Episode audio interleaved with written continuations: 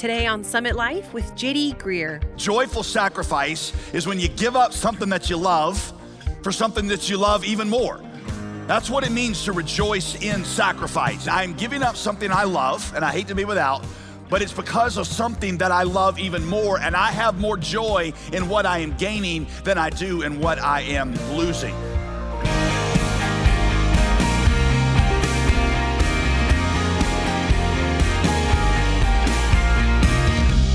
Thanks for joining us here on Summit Life with Pastor JD Greear of the Summit Church in Raleigh, North Carolina. As always, I'm your host, Molly Vidovich. Have you ever considered the fact that every day you are most likely experiencing the fruits of the audacious faith of others who came before you? You are the fruit of someone's bold faith. Now, then, the question becomes Are you following in the footsteps of these people who put their faith first? Or are you giving Jesus sloppy leftovers? An important distinction as we look to live lives marked by faith in Jesus. So let's get into God's Word together and join Pastor JD Greear in Colossians chapter 1. Colossians chapter 1. Last weekend, we looked at a chart that profiled the differences between the first generation and the second generation in a movement. And I asked you to consider which profile more closely resembled your attitude. Uh, I once heard a story about a, a grandfather who was sitting on a, um, this front porch out in his country home with his grandson. Uh, underneath their porch were about 10 dogs that they had out in the, uh, out in the country there when all of a sudden, one of the dogs kind of perks up, lets out a single, you know, staccato kind of yelp, a, a, a, bark, and then takes out across the field after something. Well, then all of a sudden, after this one dog does, all these other dogs kind of jump and they all start barking and yapping and tearing out across the field after this dog. So the grandfather looks at the grandson and he says, he said, boy, let me tell you what's about to happen right here. He said, in about 10 minutes, every single one of those nine dogs is going to come back with their head hung down, with their tongue hanging out, with the tail dragging, and they're going to resume their position here under the porch and they're going to go back to sleep. He said, in about 30 minutes, that first dog is going to come back and he's going to have a rabbit in his mouth. He said he didn't get the rabbit because he was in shape better or because he was a better a better rabbit dog. It's because he's the only one that actually saw the rabbit. Uh, all the other dogs are just running and barking because they just like to run and bark because other people are running and barking. He said, but the one saw the rabbit, that gives him the endurance to press on when the others have faded away. My hope in this series is that more of you will see the rabbit than just a handful of us because I told you that in a church like ours, what you end up having is a handful of people who have you know, so to speak, seen the rabbit. And so they are all in and they're engaged. And then you got a bunch of people who just come and sit in the audience and bark and yap with everybody else because it's fun to be around a group of people that seem to be like they're moving and they're going somewhere. I want all of you to see the rabbit. That's the goal in this series is for you to, to, to see that. By the way, some of you have, some of you really have, and you are, you are all in and you are engaged. And I want you to feel very affirmed in this series. I don't want you to feel like I'm yelling at you. I want you to sense that I'm getting other people to try to see what you've seen so that they will do what you are doing. I want all of you to be first generation leaders. Today in Colossians 1, you're going to get a peek inside of the heart of a first generation leader to see what moves and motivates him. One of the questions that Paul addresses in this concise little fast paced letter to the Colossians, one of the things he addressed was the Colossians' concern about why Paul was suffering. They're like, Paul, if you really are the messenger of God, if God's really on your side, then why, why are you always in prison? Seems like God would be taking better care of you. And Paul, doesn't that discourage you that God lets you sit in prison for so long? Verses 24 through 29 of Colossians 1 is Paul's answer to that question.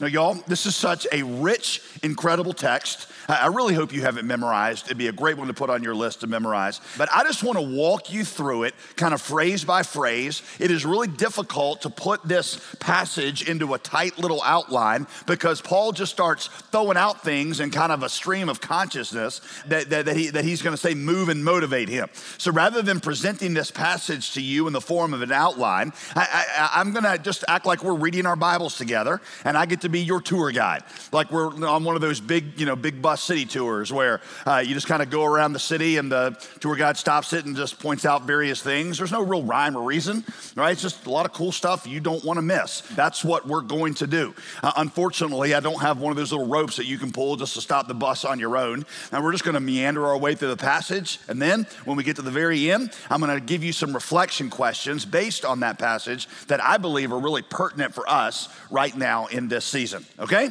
Ready? Here we go. Verse 24. Now, Paul says, I rejoice in my sufferings for you. All right, stop. I know we just left the station, but this was really, really confusing to the Colossians, and it should be to you as well. Paul, you rejoice in your suffering, not, not just you endure through the sufferings or you're gonna make it through, but you actually rejoice in the sufferings. What's wrong with you, Paul? Was Paul some kind of sadist? Or was Paul just so spiritual that he no longer cared about the things the rest of us care about, like creature comforts and a warm bed and hot food and, and freedom and with, with, with, his friends? Uh, was Paul just so, you know, filled with the Holy Spirit that he was oblivious to everything that was happening around him? No. No, Paul loved all those things just like the rest of us, and Paul hated to be without them. But here is the thing listen, joyful sacrifice Joyful sacrifice is when you give up something that you love for something that you love even more. That's what it means to rejoice in sacrifice. It's I can have joy in sacrifice when I'm giving up something I love and I hate to be without, but it's because of something that I love even more and I have more joy in what I am gaining than I do in what I am losing. Paul loved seeing people come to Christ more than he loved his personal freedoms and more than he loved his creature comforts. And he had, if he had to give up the latter in order to get the former, he would do that all day, every day, because he loved that even more. You rejoice in suffering when you love what you gain through suffering more than what you're giving up in suffering. And I'll go ahead and tell you if you don't love what you're gaining more than you love what you're giving up, then you'll never endure. Yeah, I might be able to move you through a little, you know, kind of like pressure and guilt, and you got to do this, but it'll never last. The only way for you to keep pressing on and keep going is when is when you're driven by something you love, where you say, "I'll rejoice in suffering." I've heard this compared sometimes to childbirth. Um, before the birth of our first child, people always told me they're like, "Oh, childbirth, it's so beautiful." And I, you know, I, I, think I know what they mean now, but they didn't really give me any, any context for that. So I went into that first birth thinking, "Oh, it's just going to be beautiful." And I got in there, I'm like, "When does the beautiful part start?" Um, because I, I'm looking at the doctors like, "Is this all happening the way it's supposed to happen?" It doesn't look right to me. you know, it's just uh, that you, you think about that, and you're like, "Well, who would go through that voluntarily?" Who would go through that voluntarily and who would even call the whole process beautiful? And almost every mom in here would enthusiastically say, I would. I would. They would give away, would just wave away the thought of suffering and say to their child, if this is what it took to bring you into the world, then I rejoice in my sufferings for you. Because I look at you and I say, totally, totally worth it. Paul said to the Colossians, This is how I feel about you spiritually. I rejoice in my suffering because of what I know it is producing in you. I'll do whatever it takes. I'll pay whatever price I got to pay for you to know Jesus. Joyful, joyful sacrifice is giving up something you love for something you love even more. So let me just ask you to consider is this how you feel? Are you rejoicing in sacrifices that you've made because of what you see God doing through those sacrifices and people around you, and people in this church, and people in our community, and people around the world? Or be honest, are you dreading are you dreading even talking about this stuff because you're like, well, what are we gonna have to do now? What's God gonna say to me now? Are, are, you one of those people who are like, oh, yeah, Paul, you wanna talk about suffering and sacrifice? I came to church today and it was so crowded. I had to walk like, I had to park so far away. I had to walk like 100 yards to get into the building. And the worship team did not just one, but two songs that I didn't like. And this after repeated emails. So the worship pastor telling him which songs I do and do not like. And my campus pastor had the audacity to ask me to come to a different service to free up seats for somebody else. And then ask me to serve in the kids' ministry. And I don't even have kids. And I just, I mean, oh, the heaviness of gospel ministry. I think I'm going to go to a new church. And I may or may not be putting together a compilation of emails that I have received. But maybe you're like, I, I hate this series when we talk about sacrifice. I just want to come to church. and I just want to hear an inspirational message and feel good. And I just want my kids to have a good time and I want to see some friends and then I want to go home. Is that too much to ask? When I hear that, I always think about one, of our church planners um, over in Central Asia who lives in a very Muslim area in Central Asia told me. He said, um, he said, our church, little house church, Muslims that have come to faith in Christ, there was about five of us sitting around the room. We hadn't grown in like six months. We hadn't added anybody to our church. He said, so I made him pull out a piece of paper and we all wrote down the names of five people in our life who we knew know needed Jesus. He said, then I had them go back and circle the one out of that five that was the least likely to kill them if they told them about Jesus. He said, and when we circled that one, he said, that's who we're gonna pray about and that's who we're gonna go after. That's what Paul is talking about. That's the kind of suffering that he's talking about. Y'all, we are so, so spoiled. The first generation means you expect personal sacrifice, not personal comfort. And you rejoice in that because of what you see being produced through it. I think about the story I heard recently about a couple who were serving on the first impressions team. You know, they were just engaging in ministry. And, and there in the first impressions tent, they met a Chinese student who was visiting our church that was being hosted by another summit family.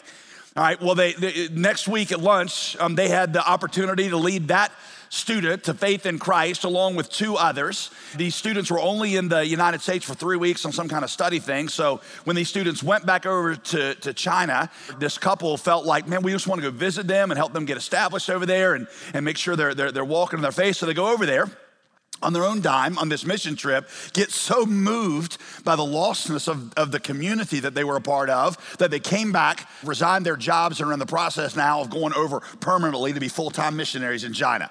And I say, I will gladly, I will gladly give to something like that because I'm more excited about what I'm seeing than I am what I would be holding. Or I think about a couple, they call the vision for, for um, using their newfound wealth that they just success in their business to purchase affordable housing uh, purchase affordable housing for uh, whether it was homelessness or refugee families. So they bought two apartments and said, We're going to make these available. They had so much fun providing these two apartments to refugee families that they bought 32 more. So now they own 34 and they are just filling them up with refugee families. One they told me that has nine kids many of them women in crisis. they have asked for a, a, few summit families to come and live in this apartment complex to be there to help reach and disciple these communities that are often overlooked. And I say, I want to continue giving to make stories like those possible again. So Paul says, far from being discouraged by these sufferings, I rejoice in these sufferings because of what I see it producing in you. In fact, in the next verse, Paul even takes it up a level. He says this He says that I'm completing in my flesh what is lacking in Christ's afflictions for his body. That is the church. Now, y'all, on the surface, what a staggering statement. It's almost blasphemous, right? I mean, what could possibly be lacking in Christ's afflictions? Wasn't Jesus' last words, it is finished? And now Paul's saying something's lacking in Christ's afflictions? What, what, what possibly could he mean? Well, in one sense, yes, the work of Christ is complete. When Jesus said, It is finished, he was serious. There's nothing that you and I need to add to the finished work of Christ. He has purchased our salvation. But in another sense, the work of salvation is not complete until people hear that message and respond. Martin Luther famously said, It would not matter if Jesus died a thousand times if nobody ever heard about it. Right? They have to hear about it and respond in order for it to be good news. Paul says Christ's sufferings are not complete in the fullest sense until you, that he died for, until you hear and respond. And if it takes my suffering to bring that to pass, that is a suffering that I will gladly go through. I love the way that one Romanian pastor explains it. He says, Christ's cross was for propitiation. That's a fancy word that means Jesus paid for our sin. Ours, our cross is for propagation. Christ suffered to accomplish salvation. We suffer now to spread salvation. Y'all, listen, let me give you a very hard and rather unpopular teaching. Okay, this is not how you grow a church right here, but it's the truth. Suffering is the means by which God has ordained bringing salvation in the world. And I know what we're going to hear is blessing and prosperity is the means by which God has ordained bringing salvation in the world. But it is suffering that God has chosen to bring salvation in the world, and that's what Paul's talking about. And then Jesus told his disciples right before he ascended to heaven, he says, As the Father has sent me into the world, this is the same way I'm sending you into the world. The Father sent me into the world to suffer to purchase your salvation. I'm sending you into the world to suffer to bring other people the news of salvation. In fact, write this down if you're taking notes. Life in the world comes only through death in the church. Life in the world comes only through death in the church. Here's a question you got to ask yourself Is that a price that you're willing to pay? Let me ask you to consider what did it cost you? What did it cost you to receive the free gift of salvation? What did it cost you? Nothing. You just received it. Christ paid it all. The question is Are you now willing to do what it takes for people all over the world to know, to hear, and to respond to that message? Is that not what we owe to the gospel? If Jesus paid it all and all to Him we owe, don't we owe it to Him and to others that we give our lives to bring the gospel to them, just like Jesus gave His life to bring the gospel to us? I often ask you to consider this where would you be without Jesus? Where would you be had Jesus chosen not to die for you? Here's a really simple way of thinking about it. You would be at exactly the same place that millions of people in the world are without you. Because it would not matter if Jesus died a thousand times if nobody ever heard about it. How can we receive the extravagant grace of the gospel? How can we receive the purchase that Jesus made for our salvation and then not do everything we can do, do or do nothing to get the gospel to those who have never heard. Isn't that what we owe to them? We owe an incredible debt to the world. So Paul continues, for this reason, I have become its, its being the church there and the future church, I have become its servant. Stop there really quickly. Is that primarily how you see yourself to the church? You see yourself as a servant? Would you mainly see yourself as a servant of the church or beneficiary of the church? By the way, the ESV translates this word as minister, which is not a great translation because you think minister and you think me, professional Christian. This is servant here is it just it, it, that's the better translation of the word just means anybody are you a servant of the church or are you a beneficiary of the church do you come into the church mainly saying how can this church benefit what can it do for me and my family or do you come in primarily saying what role am i supposed to play in this church and in the ministry going forward by the way by the way, I'm not saying this church should not do things for you and your family. We want to. The question is, what do you primarily come in as? Do you come in as a servant looking to serve or as a consumer looking to benefit? Paul says, For me, I, I'm the servant of the church according to God's commission that was given to me for you to make the word of God fully known. That word commission there is really important because it means an individual assignment, something given specifically to you.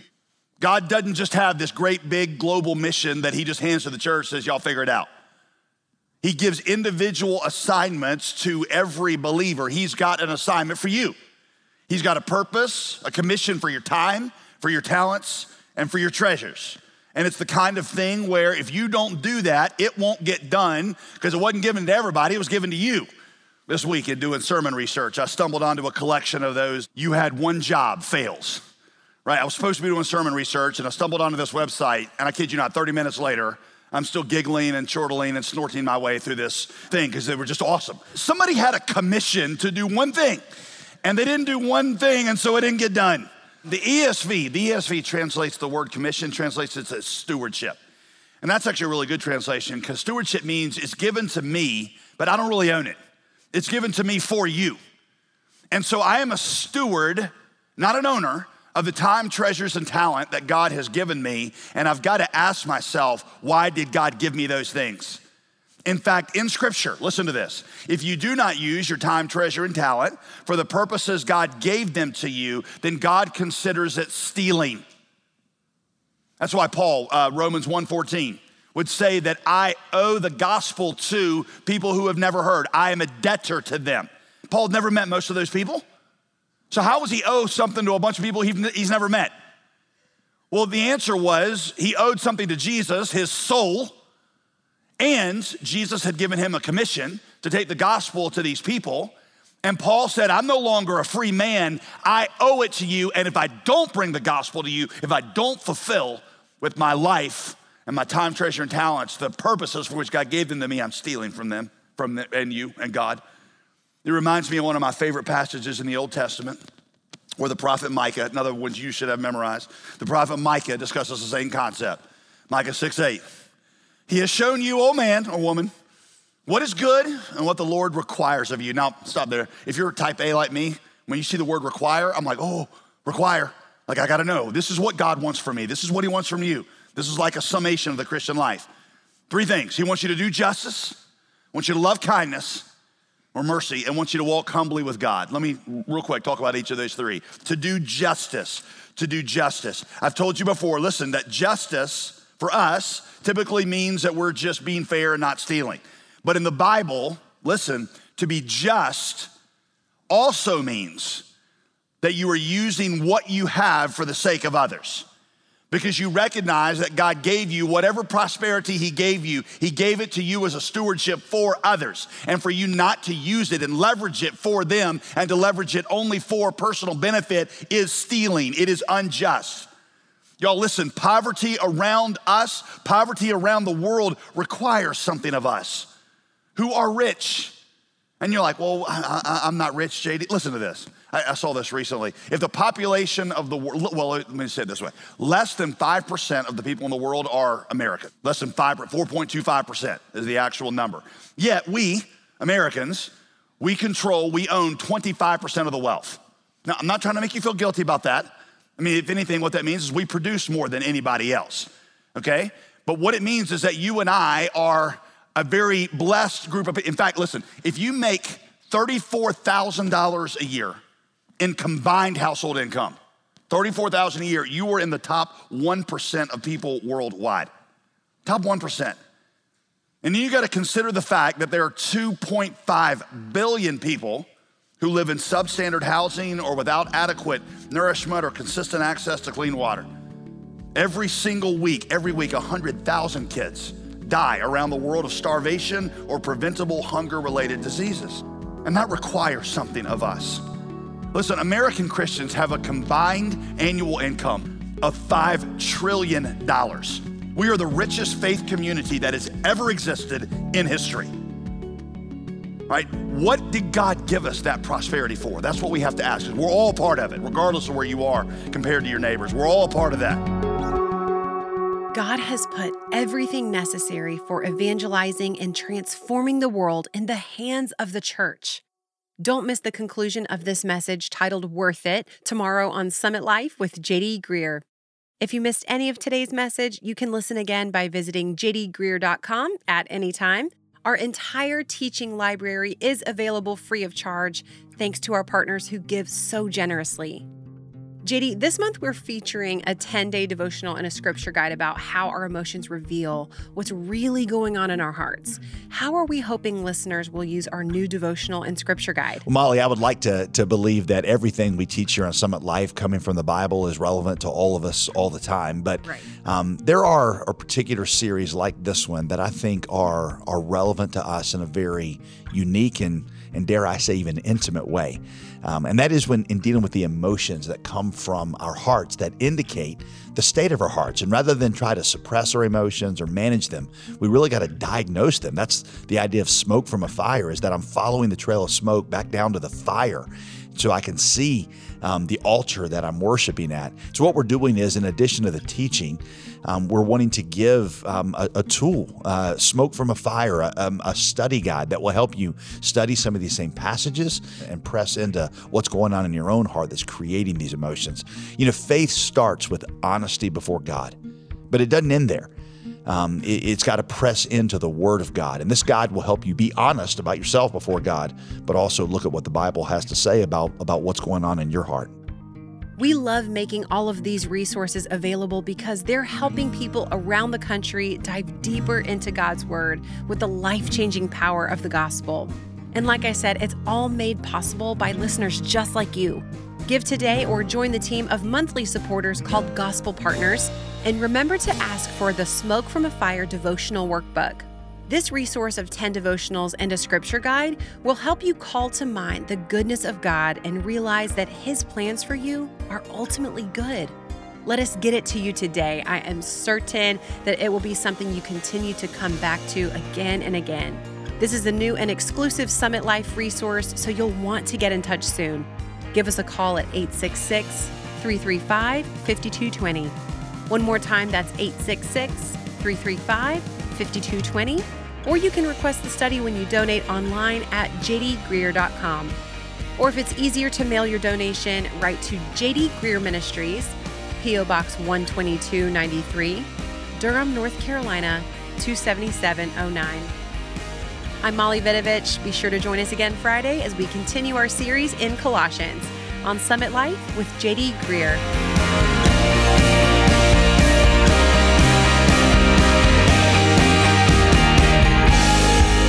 Today's program was produced and sponsored by JD Greear Ministries.